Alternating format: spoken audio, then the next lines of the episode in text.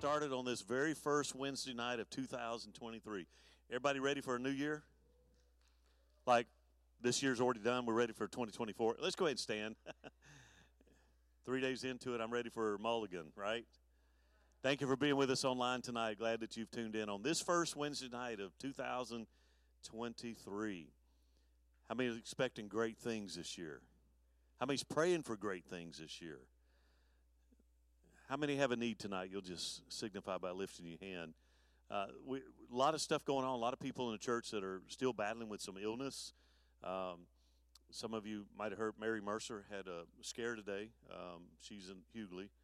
They thought she may have had a stroke, but turned out, I believe, a grandma stroke, and she's really doing well. But anyway, a lot of stuff going on. A lot of people battling with RSV, flu. Just some people just grumpy, and they just need a touch from the Lord. Not just, that's a prayer. That's a prayer need right there, you know. But let's just pray together. Father, tonight we are so grateful to be able to come together on this first Wednesday night of the new year. And, Lord, we just celebrate the possibilities of new beginnings. Lord, I thank you that with you, old things pass away, all things become new. And, Lord, for that potential and the possibilities, Lord, we are so grateful, Lord, for each moment that you give to us. And I pray that we would carpe momento, that we would seize the moments that you give to us to redeem that time and to use it for your glory and your kingdom. And I pray tonight as we open up, every hand that went up in the building, those that are tuned in with us online tonight, I pray, Father, whatever that need is, those that need a healing touch tonight, God, I just ask that you would extend your healing hand and that you would touch them. Lord, I pray for those that are traveling. Many still are vacationing or out of school. And, Lord, I just pray for those who will be returning home, that you'll keep them safe. Lord, for the ministries that are taking place tonight across the campus, Lord, Lord, be exalted. Lord, it's all about you. Just give me Jesus. Father, I pray you'll be with us in our time of study. Open our hearts and let us hear what the Spirit says to us. Lord, bless the ministry this year. Lord, help us to dream big dreams about what you want to do in and through us to reach our community for you. We just thank you for all that you do. We ask it in Jesus' name. And we all said, amen. Amen. God bless you tonight. Go ahead. You may be seated. Turn with me to Hebrews chapter 10, and just a couple of announcements. Let me just say that men's breakfast, first one of the year, kicks off on Saturday at 8 o'clock here in the Family Life Center. So, guys, you're invited. Bring a friend with you. And then also next Thursday is our very first food distribution of the new year. So we kick that off, and you know, if we have weather like we do this week, we'll be doing all right. It's been very comfortable the last couple of times, and so I'm praying for a heat wave, you know, at least in the 70s for that day as we move forward. But anyway, let's get right into it. I'm going to use one of my, I say this every time, one of my favorite. I'm not going to do a series until here in a couple of weeks I'll start a new series. But I want to talk about being an encourager. You know, I got to thinking about 2023 and what is the great need in 2023. Now, Sunday I preached about eliminating one word from your vocabulary, and the word can't. You know, get rid of can't. I can't do that. And start saying, I can do all things through Christ who gives me strength. But I got to thinking about what are some of the things that we need. And I don't know that you would, I don't know it would be a stretch to say one of the great needs of our time is an encourager. To be an encourager. I've used this text a number of times. I've preached on it, taught on it. I love this text. Here's what the writer of Hebrews writes. It says, let us consider one another in order to stir up love and good works, not forsaking the assembling of ourselves together, as is the manner of some, but exhorting one another, and so much the more as you see the day approaching. And we'll just stop there. May the Lord add his blessing to his word tonight. Again, as I said, as we consider the new year and all of the unknowns and the uncertainties that are yet ahead of us, of the many things that we have to consider, to me this is a high priority.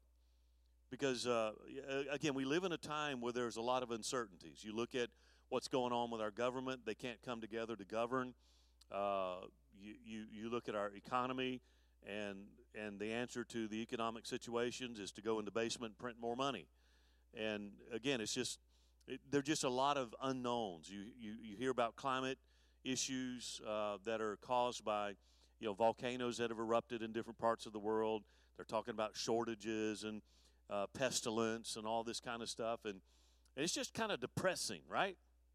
I mean, if you linger long enough with all the bad news, it's just kind of depressing.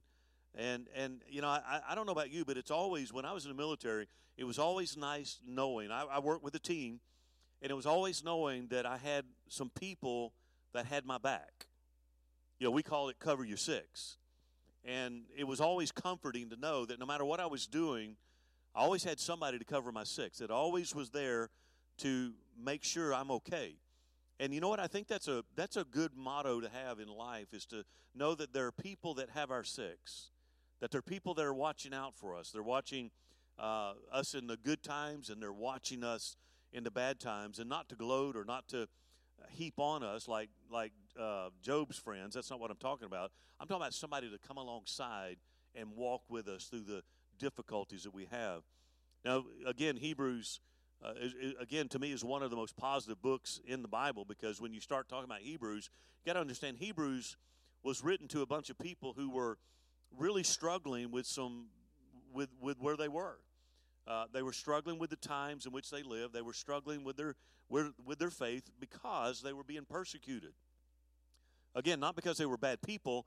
They were being persecuted because of their faith in Jesus Christ, and what that had done is that the pressure of that persecution had become so great that many of them were reconsidering Christianity. And in fact, many of them were seriously contemplating going back into Judaism, as some of them had already done so. And so when you get into the book of Hebrews, again, talks about better things, and it contrasts the old covenant with the new covenant. And again, it always articulates how much better we have it in Christ Jesus. And so, throughout this book, you've heard me say this for years about the book of Hebrews. Throughout this book, you find you find one key word, and that is the word better, okay?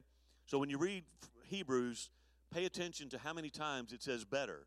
It talks about how that we have a better hope, how we have a better resurrection, how we have a better high priest, better covenant promises, and on it goes. Again, we under Christ have things so much better than those in the Old Testament under the Old Covenant. But then it also, again, I've mentioned this a number of times, there are two words that go along with it in the book of Hebrews, and that's the two words, let us. Let us. Very important, because what it does is it indicates that there is something required of us. Let us do something. There's some action required. Too many people are wanting to wait on God and expect God to step in when they're not doing anything to help out. There's two parts to a miracle. God's part, our part. His part we can't do. Our part he won't do, right? And so Hebrews captures that and says, let us run the race. Let us hold fast. Let us persevere. Again, the idea is we have a responsibility in this faith journey that we're on, because faith doesn't mature by sitting around waiting for some supernatural impartation. Listen, I don't have anything against people laying hands and praying. The Bible is very clear about doing all that kind of stuff. But I cannot have a supercharged faith just because somebody lays their hands upon me and says, I impart to you my faith. I don't believe in that. Faith requires discipline. Amen? Faith is developed and it's matured by disciplines that we practice on a day-by-day basis. Walk of faith. It's day by day, walk by walk, journey of faith that builds and strengthens our faith. Now, our text tonight, again, is one of those let us passages. And it speaks, again, if you understand Hebrews was written in a time where people were under tremendous persecution because of their faith, it really correlates with where we are in our culture today. Every one of us, how many know somebody that's become weary in their walk with the Lord? I mean, most of us probably can name someone who, I like to describe them like this. They're the walking wounded. Their faith has been tried. Their faith has been, the cares of life have just piled upon them, and they're wounded. And again, I mean, that's just the reality of where we are.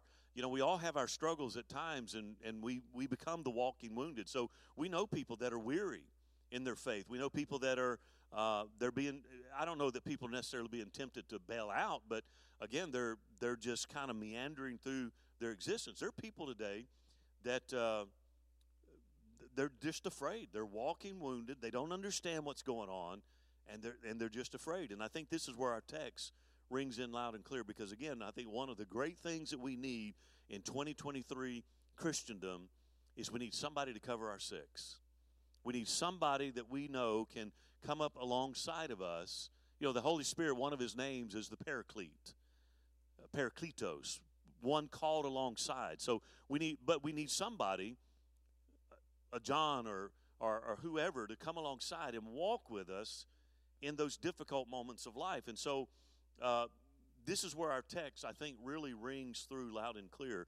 This book was written, again, to Jews who had been born again. So understand, they were brethren. And it was written to these Jews that had been born again. They were Hebrews by birth. They were Christians by faith, okay? So what does it mean to be a Hebrew by birth? Well, what it meant was that they had adhered. They grew up adhering to the rituals of the Old Testament. They knew the Torah. They kept the dietary laws. They sang the Psalms. They observed the feasts. They tithed their income. They read the prophets. They kept the Sabbath day holy. I mean, they were Jews from first to last. That's what it meant to be Jews. But to be Christian meant that they had heard the gospel of Jesus Christ, and they had placed their faith in him as their Lord and Savior. They recognized Jesus as the promised Messiah. They now believed that all the Old Testament prophecies pointed to the Messiah, Jesus Christ. Now, here's what happened. Their Jewish friends, who were still Jews and not Jewish Christians, now accused them of treason against Moses.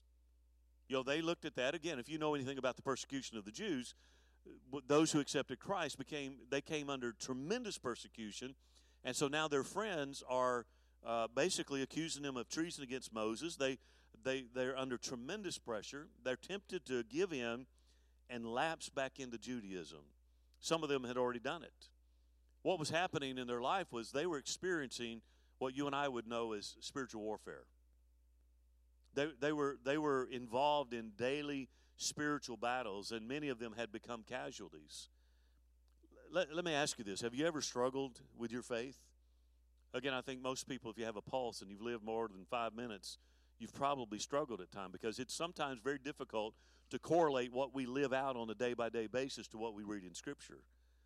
You know, Job, you think about Job, and I've taught through the book of Job, but Job didn't understand. He knew that God was supreme. He knew that God was all-powerful and omnipotent and all of this stuff. He just didn't understand why God allowed what happened to him to happen.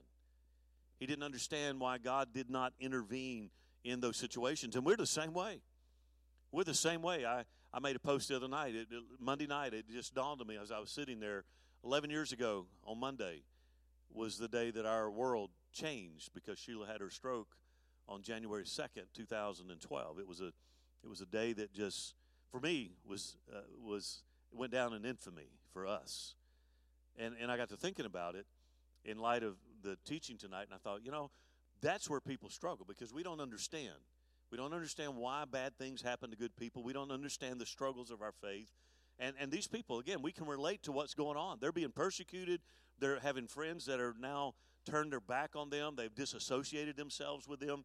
Have you ever been tempted to throw your hands up and say, you know what, what's the use? You know, there are many people that come into the faith, and that's why you have to be very careful. I think you have to be careful about emotional appeals, because there are people that get stirred with their emotions, and they make a decision that they've never thought through. Because you know, in that emotion of the moment, it's easy to say, "Yes, I'll follow Jesus," but then when all the emotion's gone, there's not a commitment there, right? Does that make sense? So that's where the struggle is, you know. And sometimes we jump in and we see all the roses, but we forget about the thorns, and then we want to throw our hands up and say, "What's the use? I thought if I made Jesus my Lord and Savior, I wouldn't have to worry about this, and this. And when I find out I have to worry about it, then I start, okay, what's the use?" Well, if that's how we feel, again, our text speaks really to how we come alongside and help one another when we go to those things.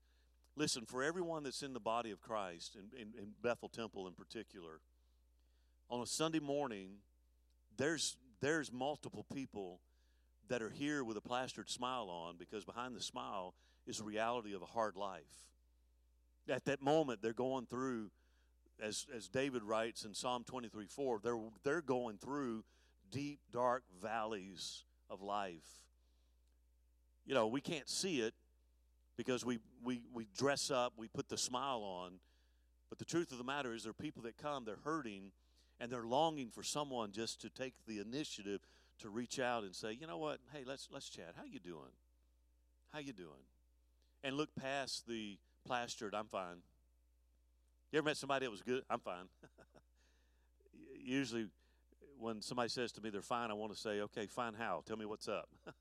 Because usually there's more behind it than that, right? So our text tells us, how do you do that? How do we come alongside someone, support one another in tough times? Well, again, he says, let us consider, Verse 11. No, I'm sorry. I'm looking at the wrong thing. Verse 24. Let us consider how we may spur one another on towards love and good deeds. Let us not forsake the assembling together, or let us not give up meeting together as some are in the habit of doing, but let us what? Encourage one another. And all the more as you see the day coming. Again, the phrase let us means that there's something we have to do. There's some activity that we should be involved in, and it's three times in this two verses that it says, let us. First of all, he said, let us consider how we may spur one another on. Well, that's interesting. The word consider means to fixate, to fixate. The idea behind it, if you want to look at a word picture, the word picture behind it is a radar locking on to something. You know, like if you've ever watched a war movie, or maybe you've ever, military, you see these radars and you see a bogey that gets locked on. That's the idea. It's fixating.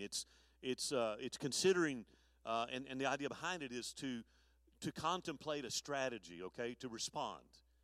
So consider. He said, let us consider, or let us fixate on how we might help someone. That's kind of the idea right there. We're to strategize how we may come alongside and spur each other on to love and good deeds. Now, the word spur is, it just means to poke the bear. It's a deliberate provocation. It means to provoke. It almost always in the New Testament is used in a negative form. You know, something like deliberately picking a fight with somebody. You know, he provoked him until he had it all he could take, and then he slugged him. This case, it's a positive thing. And basically what he means is we're to find a strategy that will enable us to deliberately provoke one another to love and good deeds. In other words, I'm to fixate on finding some way to encourage or provoke people to love each other and to do good things. The second use, he said, let us not give up meeting together. Again, the temptation in the first century Jewish believers, because they were being pressured not just from the Roman society at large, but they were being pressured from their Jewish friends and family that they, again, committed treason against Moses and against God. And so they were being pressured, and the temptation was simply to bail out, quit assembling with Christians, don't hang out with the Christians. You know, isn't it interesting today when you have people that go through difficult things, the natural tendency is to withdraw? You ever notice that? You look around and you see people withdraw. That probably is a pretty good indicator. They're going and battling some things that we don't know about. Listen, one of the spiritual disciplines and spiritual gifts is not ESP. Okay? We don't have extrasensory perception. I used to tell people all the time, I don't know that you have a need unless you tell me.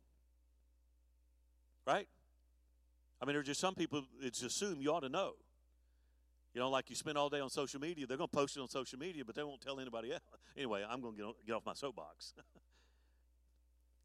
But he said, again, don't give up meeting together. Again, if I'm going through something, the temptation is to withdraw rather than run to. He said, you know what? Don't give up meeting together. Don't stop congregating. Don't stop fellowshipping. Don't stop that the relational connection. Again, God created us to relate to him and to each other, to love and to be loved. That's the two foundational desires of the human being, love and to be loved. The last thing he said was, let us encourage one another. And that's where I want to part for a little while. Encourage. The word encourage means to inspire. Inspire someone to continue on a chosen course. Or maybe it would be like this, to impart boldness, to embolden somebody. You ever had somebody come along? When I played baseball, my mom was my biggest cheerleader. And even though, you know, as a kid growing up, when I got my teenage years, we didn't have that great of a relationship. But playing baseball, my mom was. In fact, when I played in the 1980 Babe Ruth World Series tournament, the games where they decide who goes to the. So I played in the Southeast regional there in Mobile, and it was at Stanky Field at the University of South Alabama, and I was probably 14 years old. My mom had a shirt made, Mom of Number 5. That was all 12 years I played ball, I was number 5. It said, Mom of Number 5, and you could hear my mom above everybody else. And this was a university stadium, biggest stadium I'd ever played in my life. You could hear, I'd get up to bat, she would be cheering me on. In fact, she cheered so loudly, she was interviewed on the news because I guess she was louder than everybody else. But you know what? Isn't it amazing when you have somebody cheering you on how much harder you try, how much stronger you feel? You know, again, thinking about parenting children, you know, you get a whole lot further along with your children by encouraging them. Say, I know, you know, I used to say all the time, I bragged on what my children could be, not what they were. You know, I could look and see potential that God placed in them, and so I wanted to brag on what they could be, not what I saw, because they were rotten and all. Anyway, they're listening to me. The Greek word translated encourage has the idea of coming along to someone's aid, coming alongside to aid somebody. It's so picture it like this. The word encourage is like you see somebody who is struggling in their walk, okay? They're carrying a heavy load, and they're again, heavy laden. They're bent down. They're staggering.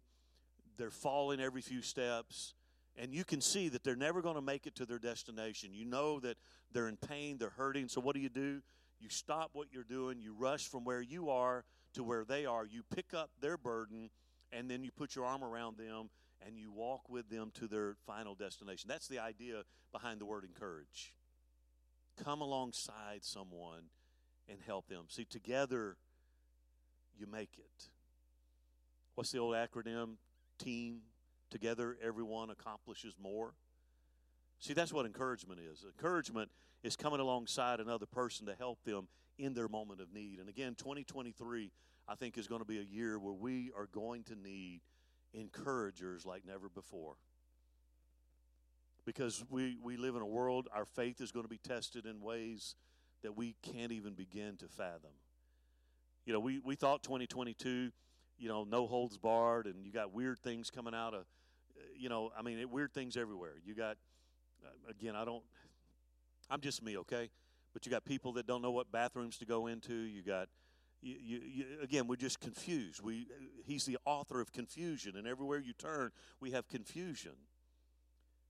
And we got kids that are being raised in a confusing time, and they're not sure what's right and what's wrong. This is where the church needs to step up, and we need believers that are grounded to come alongside, encourage them. You know what? Keep standing for the truth. Don't you imagine that when the writer of Hebrews says, you know, don't forsake assembling together. Why? Because you need that encouragement. You need that mutual encouragement. We live in a world that's going to beat you down and beat you down and beat you down, but you need to come to a place that's going to raise you up and lift you up and encourage you and spur you, provoke you to keep on keeping on. That's the whole idea. And I promise you in 2023, we're going to need that. We're going to need that. See, encouragement is fundamental to the Christian faith. We need this because everyone, again, is having a hard time. There's so much despair in our world. Some people are so negative and never happy about anything. You're always going to have that, okay? Maybe you've heard this story. I know I told this before, but I love this story. You heard the story about the man who joined a very strict monastery. It had concrete floors, cold biscuits, and hard work. And he joined anyway. And one of the rules of this monastery was that the monks had to keep absolutely silent. There was total silence, and they could only speak two words every 5 years. Well, this fellow decided he wanted to enter that monastery, so he goes into the monastery. He kept silent for five years. When the time came for his review, he went to his superior, and his superior asked him, said, okay, what's your two words? The man said, food bad. He was blessed, told go back to do his job, and so he went back and worked another 5 years, and finally, after that fifth year, he come back, and his superior said, okay, said, what's your two words? The man looked at him and said, bed hard. He again blessed him and sent him away. 5 more years passed, and the superior called him in and said, okay, what are your two words? And the man looked at him and said, I quit. His superior said, that doesn't surprise me. He said, you've done nothing but complain since you got here.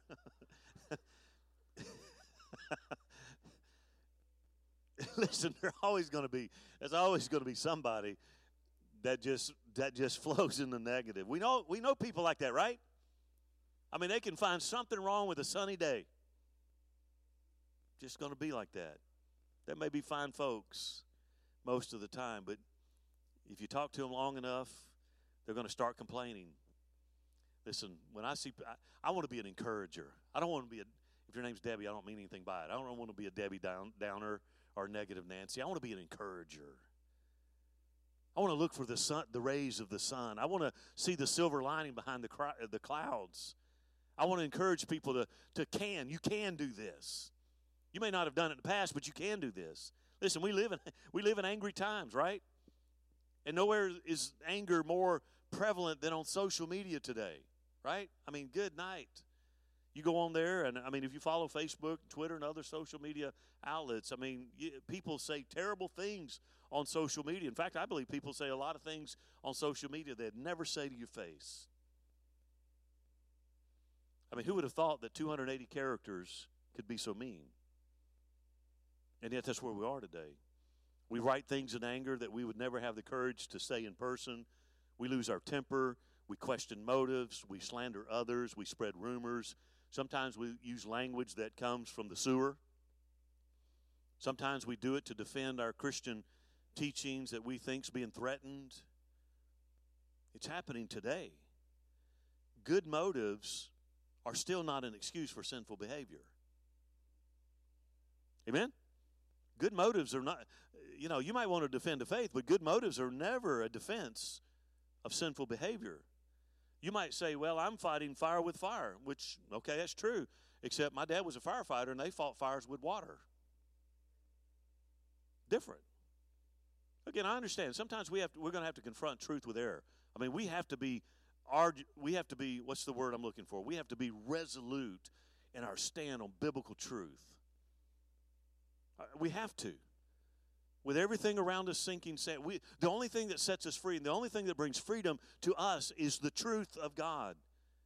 I don't need social engineering, and I don't need economic engineering and all this other stuff. I don't need that. I saw an article today that talked about how that there's a new company that's just a startup company, and they're going to go up into the atmosphere, and they're going to start spreading particles in the atmosphere to alleviate some of the climate change stuff that's going on. And my first thought was, man, you jacking with God's creation. You better be careful. You know, that jackalope that everybody sees, that mythical, it's going to start happening, really. No, I'm just kidding. Again, we need to be steadfast in God's truth. And when that time comes, we need to speak the truth, right? Even when we know that there's going to be an angry response. But in those moments, we need the Holy Spirit to guide us. What I'm just simply saying is that I think it's important that we understand an encourager is not one who condones errant behavior. Again, I think sometimes the church has gotten so caught up in love one another and all this kind of mushy stuff that, again, it is appropriate to love one another and care for one another, but in that love, it's not saying condone sinful lifestyle. We still have to speak the truth. We still have to stand up for what is right. We still have to shine his light into the darkness. But it's important to know that I would rather somebody, what is that old saying? I would rather you slap me with the truth than to kiss me with a lie. That's an encourager. How important is it to be an encourager? Well, Mark Twain said, I can live a whole week off of one good compliment. I thought that's pretty good. William James, who's the father of modern psychology, said the deepest principle in human nature is the craving to be appreciated. The attaboys. Again, if you have somebody in your corner cheering you on, that's where the husband-wife relationship is very important. If a wife knows that her husband is there, is her biggest fan and supporter, she can go the extra mile. If that husband knows that, again, he's going to put up with hard, difficult things, knowing that he has a cheerleader there that says, honey, I believe in you. I can trust you. George Adams said it like this, encouragement is the oxygen of the soul. There's a Japanese proverb that says, one kind word can warm 3 winter months. I like that. One kind word can warm 3 winter months. Maybe you've heard this before. If you treat a man as he is, he will stay as he is. But if you treat him as if he were what he ought to become and could be, he will become bigger and better than he was. I know that's a mouthful, but it strikes me as a really true statement. Again, it's kind of the way I raised my children, because I looked at my children and I saw that they were fearfully and wonderfully made, but I also saw that they were born in sin and shaped in iniquity.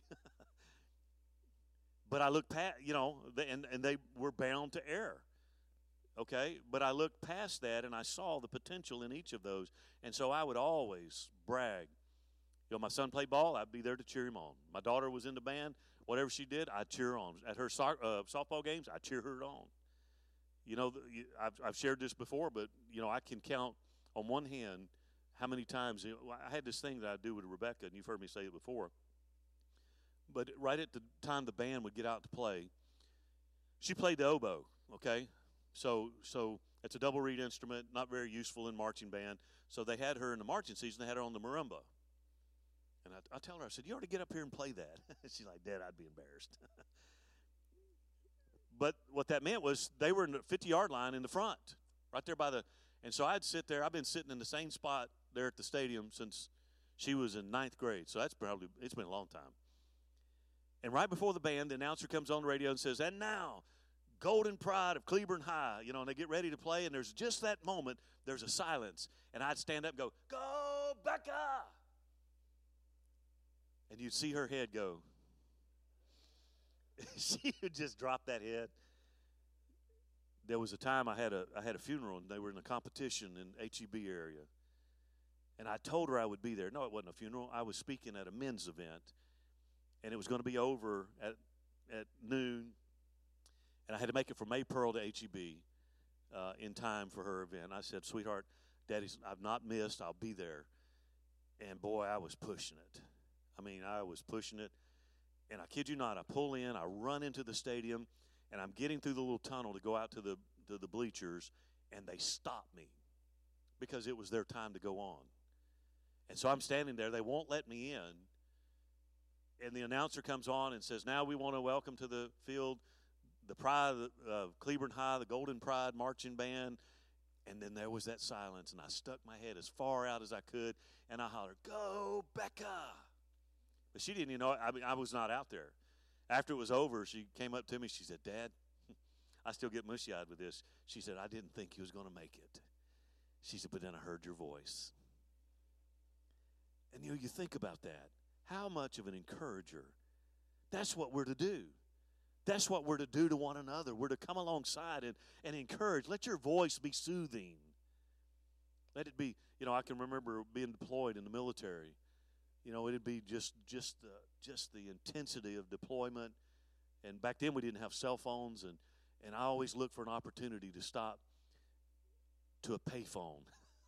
They used to have those things. You could find them on corners. And I would stop at a pay phone if I had a moment's break, and I'd dial up my wife. And just to hear her voice, it gave me a few more days that I could be deployed. You know, that's the encourager, okay? Again, if you treat a man, the point being is people tend to become what you think them to be. They'll either live up or down to your expectations. If you treat a man as trustworthy, he'll strive to prove himself to be trustworthy. If you tell a child, you can do it, you know what? Pretty soon that child's going to start to believe it. They're going to do it. If you treat a friend as an enemy, before long, that's what he'll be. If you treat a man as a criminal, he'll prove you right. He'll prove you right. The writer continues in verse 25, says, let us encourage one another. And then he says, all the more as you see that the day approaching. What day is he talking about? Well, undoubtedly, it's the day of the Lord. As you see the nearness of the return of Christ, don't forsake meeting together. Don't stop encouraging one another. Why? Because the going's going to get tough.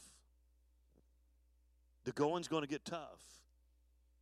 Luke 21, again, he describes it. He said, now, when these things begin to happen, look up, lift up your heads, because your redemption draws near. That's the day that he's talking about. When you see these things happening, don't stop meeting together. Don't stop fellowshipping together. Don't stop encouraging one another together. You need to continue provoking one another to love and good deeds. We already, again, let me jump down here. The writer mentions two areas of encouragement in verse 24.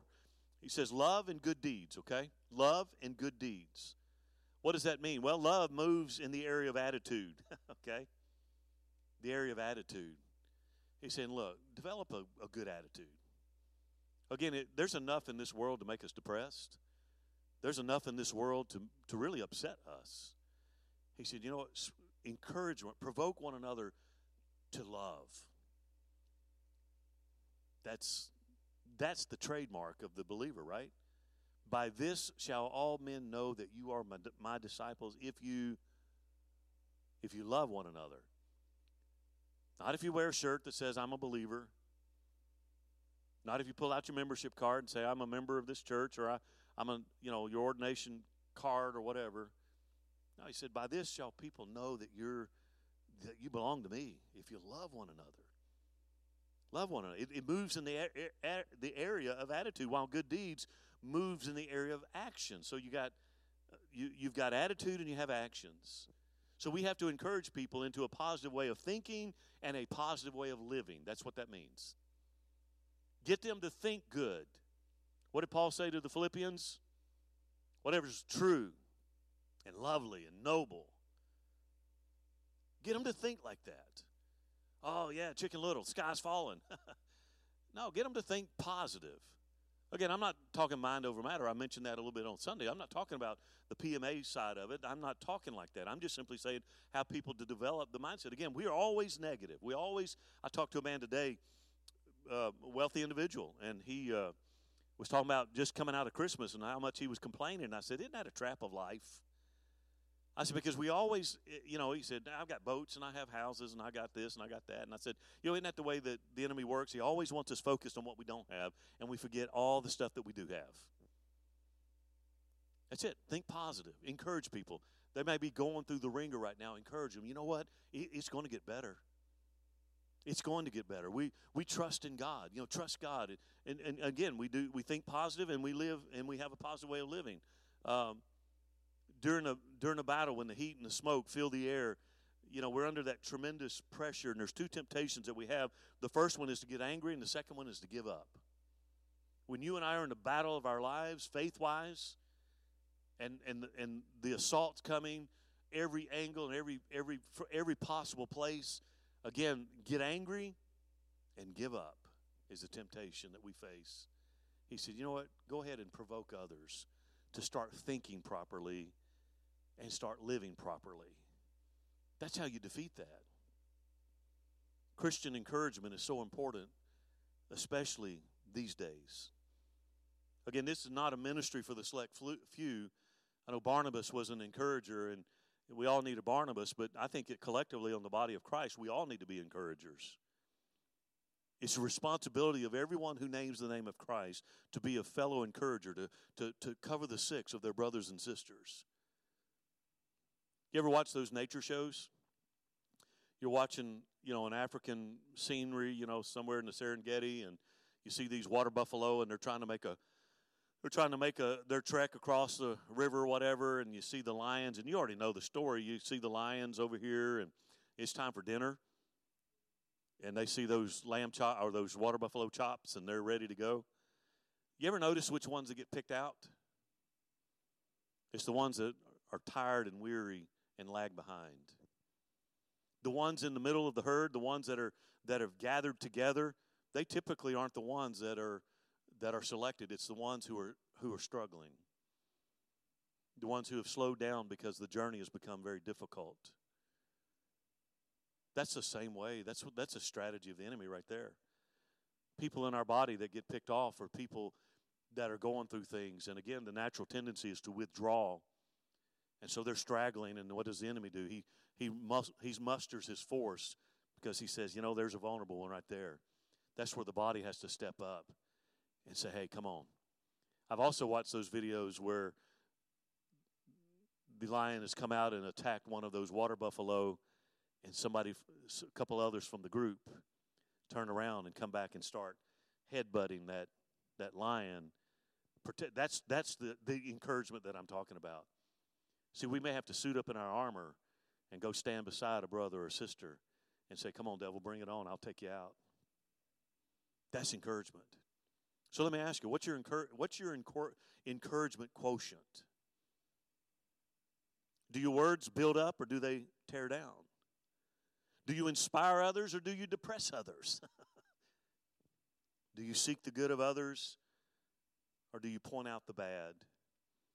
Again, these are questions as we move into 2023. The temptation, again, is always negative. It's a fire that draws the crowd, right? Let some tragedy happen and it draws the crowd. And inevitably, there's always going to be somebody, well, they deserve that. They shouldn't have had that thing plugged in. Or they should, you know, whatever.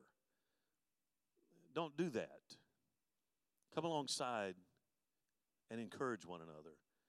See, we're often better at encouraging those we hardly, you find this to be true? We're often better at encouraging those we hardly know than the ones that are closest to us. But the ones that are close to us need that voice of encouragement as well. Our children need that as well. They need to know that mom and dad, especially now, that child's self-esteem or self-image is being formed in their early years, and they need an encourager. They need to know mom and dad believe in them. You know, I get my grandbabies, and I tell them all the time. I do the same thing with them. I brag on how wonderful they are and what they could do. My heart did sink today a little bit because my oldest, Audrey, had been telling me she was going to go to the University of Alabama. Made a proud pawpaw. She's 9 years old, third grade. Pawpaw, I'm going to go to Alabama. And I'm like, sweetheart, I'll help you get there. I'll even get a camper and come move off campus so I can be right there with you. She told me today, she said, Pawpaw, you know I'm going to college? I said, you already told me Alabama. She said, no, I'm going to Tarleton. I'm like, what? She said, yeah, it'd be close to home.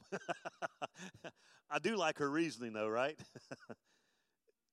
But I want to believe in her. I want to encourage her while she's young. Again, she gets all this negative stuff that's going on in the world, and we just need people to come alongside and just say, hey, you can do this. Encouragement is vital in these dark days. So I got just a couple more minutes. So how do we do that? How do we incorporate that? How do we become an encourager? How do we incorporate that in our daily life? Three things. Number one, encourage daily. Notice what he said here in verse 13. But encourage one another, or not 13, what did I say? Anyway, 24, whatever it says. But encourage one another daily. Daily. Be free with praise and be stingy with criticism. It's easier to criticize than to praise, but be generous with your praise and be stingy with your criticisms. He continues on and he says, and here's what he said. It is verse 13. He goes on and says, but encourage one another daily, and here's why. So that none of you may be hardened by sin's deceitfulness. Encourage one another daily so that your heart doesn't become hard. If you only hear praise every once in a while, if you're going through the battle after a while that you get beat down and your heart begins to harden. Again, it's helpful to understand that the Christian journey is not a sprint. It's a long haul. It's a long distance marathon. It's a run. It's much easier to finish when we're being encouraged to stay the course, to keep on running. You know, it's a jungle out there, and we need people to say, hey, man, you can do this. Hebrews 12 says, again, just a couple chapters over, says, wherefore, seeing we're surrounded by such a great cloud of witnesses. Who are the witnesses?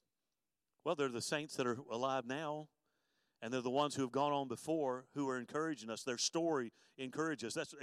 That's why you have Hebrews 11, the hall of faith, is all their stories encourage us to keep going, to run our race with perseverance.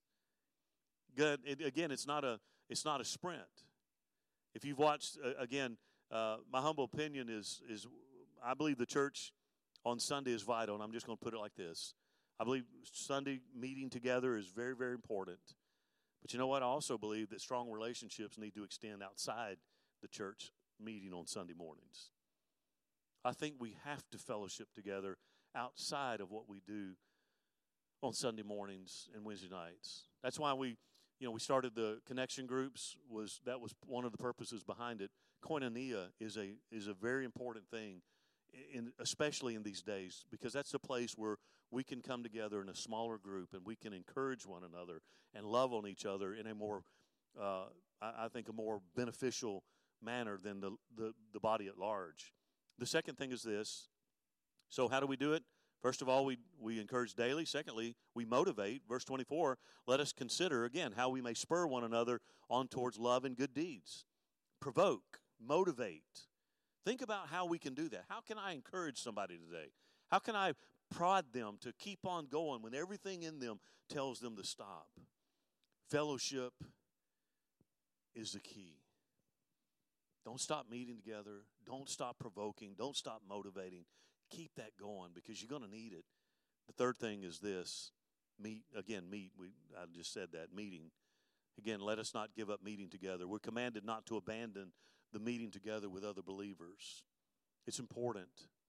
I know the church doesn't have a high opinion in today's society and high regard, but those of us of the faith, we understand the vital nature of what the church offers. It's a place where we can come. Not only can we come as a community of faith in the body of Christ and hear from God, but we can come and encourage one another, and we can be discipled and grow and use the gifts and talents that he's given to us to bless brothers and sisters and to expand his kingdom. It is necessary. According to this verse, there's an urgency in meeting together. You can almost hear him. Don't stop meeting together, especially as you see that day approaching. When you see the signs that Jesus talked about, Matthew 24, Luke 21, when you start seeing these things, don't stop meeting. Don't slow down. Keep coming together. Keep encouraging. Keep provoking each other. Keep motivating each other because the time's going to get tough. Paul said it would be perilous times, terrible days. As I close tonight in 2023, let that be the defining characteristic of who we are. Let us be an encourager. Let us have each other's six. Somebody wants to come to you and gossip about a brother or sister, just tell them to hush. Politely. Just hush. Or take them by the hand and say, let's go find them and let's talk about it. At some point, we got to stop that nonsense. I'm not saying it's happening here, but you understand what I'm saying. At some point, that's got to stop.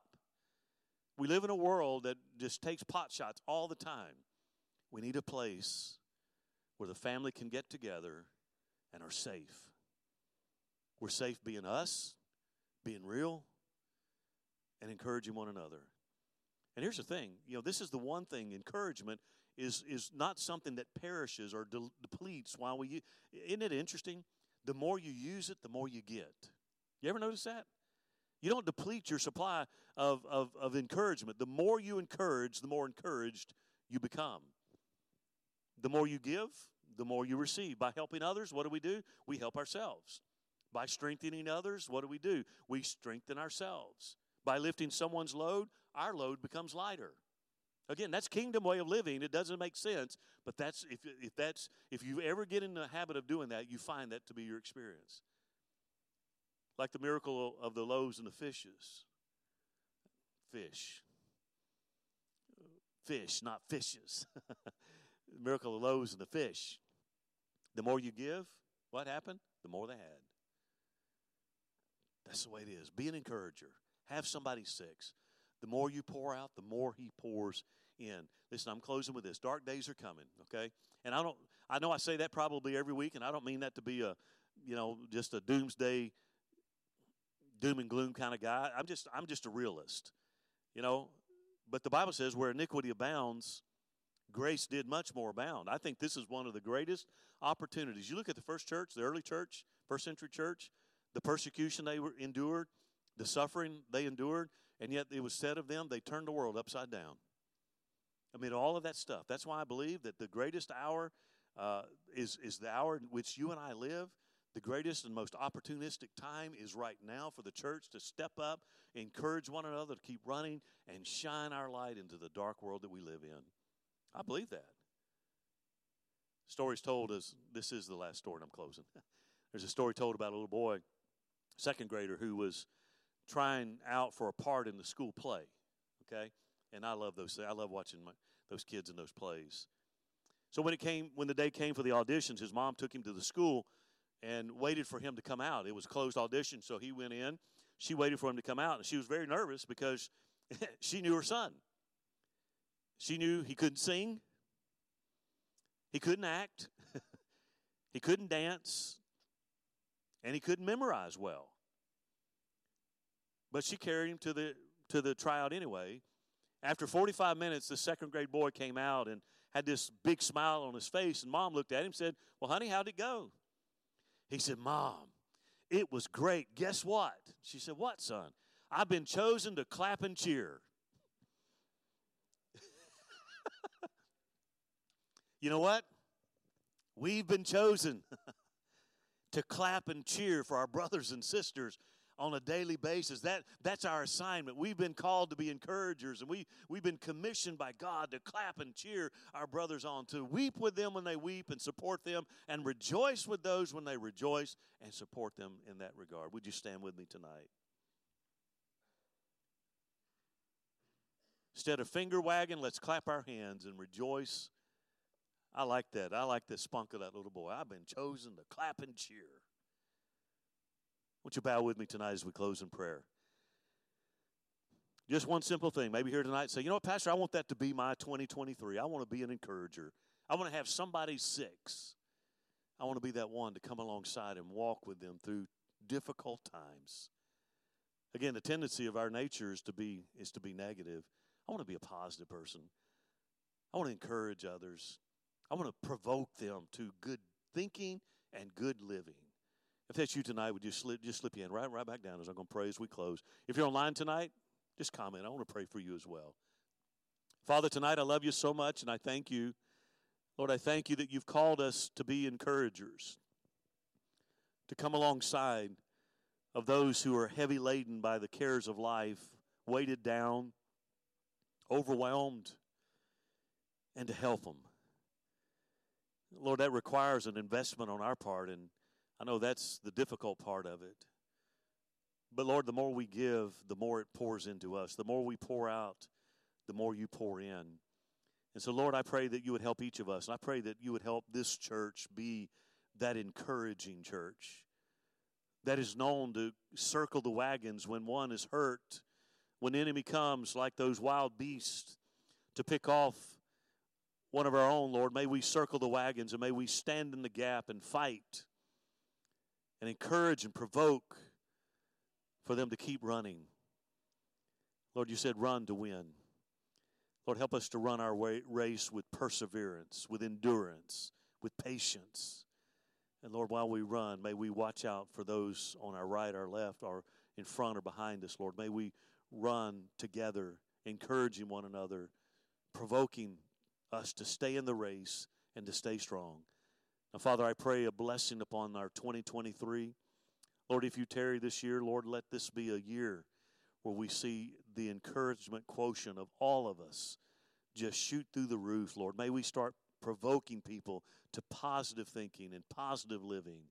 And, Lord, may we make a difference. Go with us, I pray, tonight. Give us a great, restful night. May we wake up inspired and encouraged tomorrow. Bless those going, the teachers and going back to school tomorrow, and the students Lord, I ask you to prepare even now our hearts for what you're going to do on Sunday.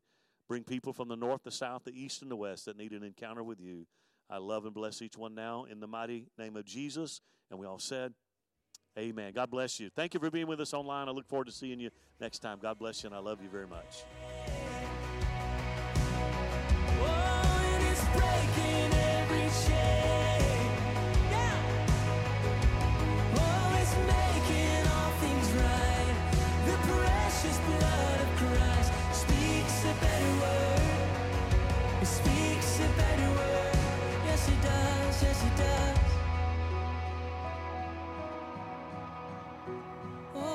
Speaks a better word. You're speaking life over me. It's rewriting my destiny.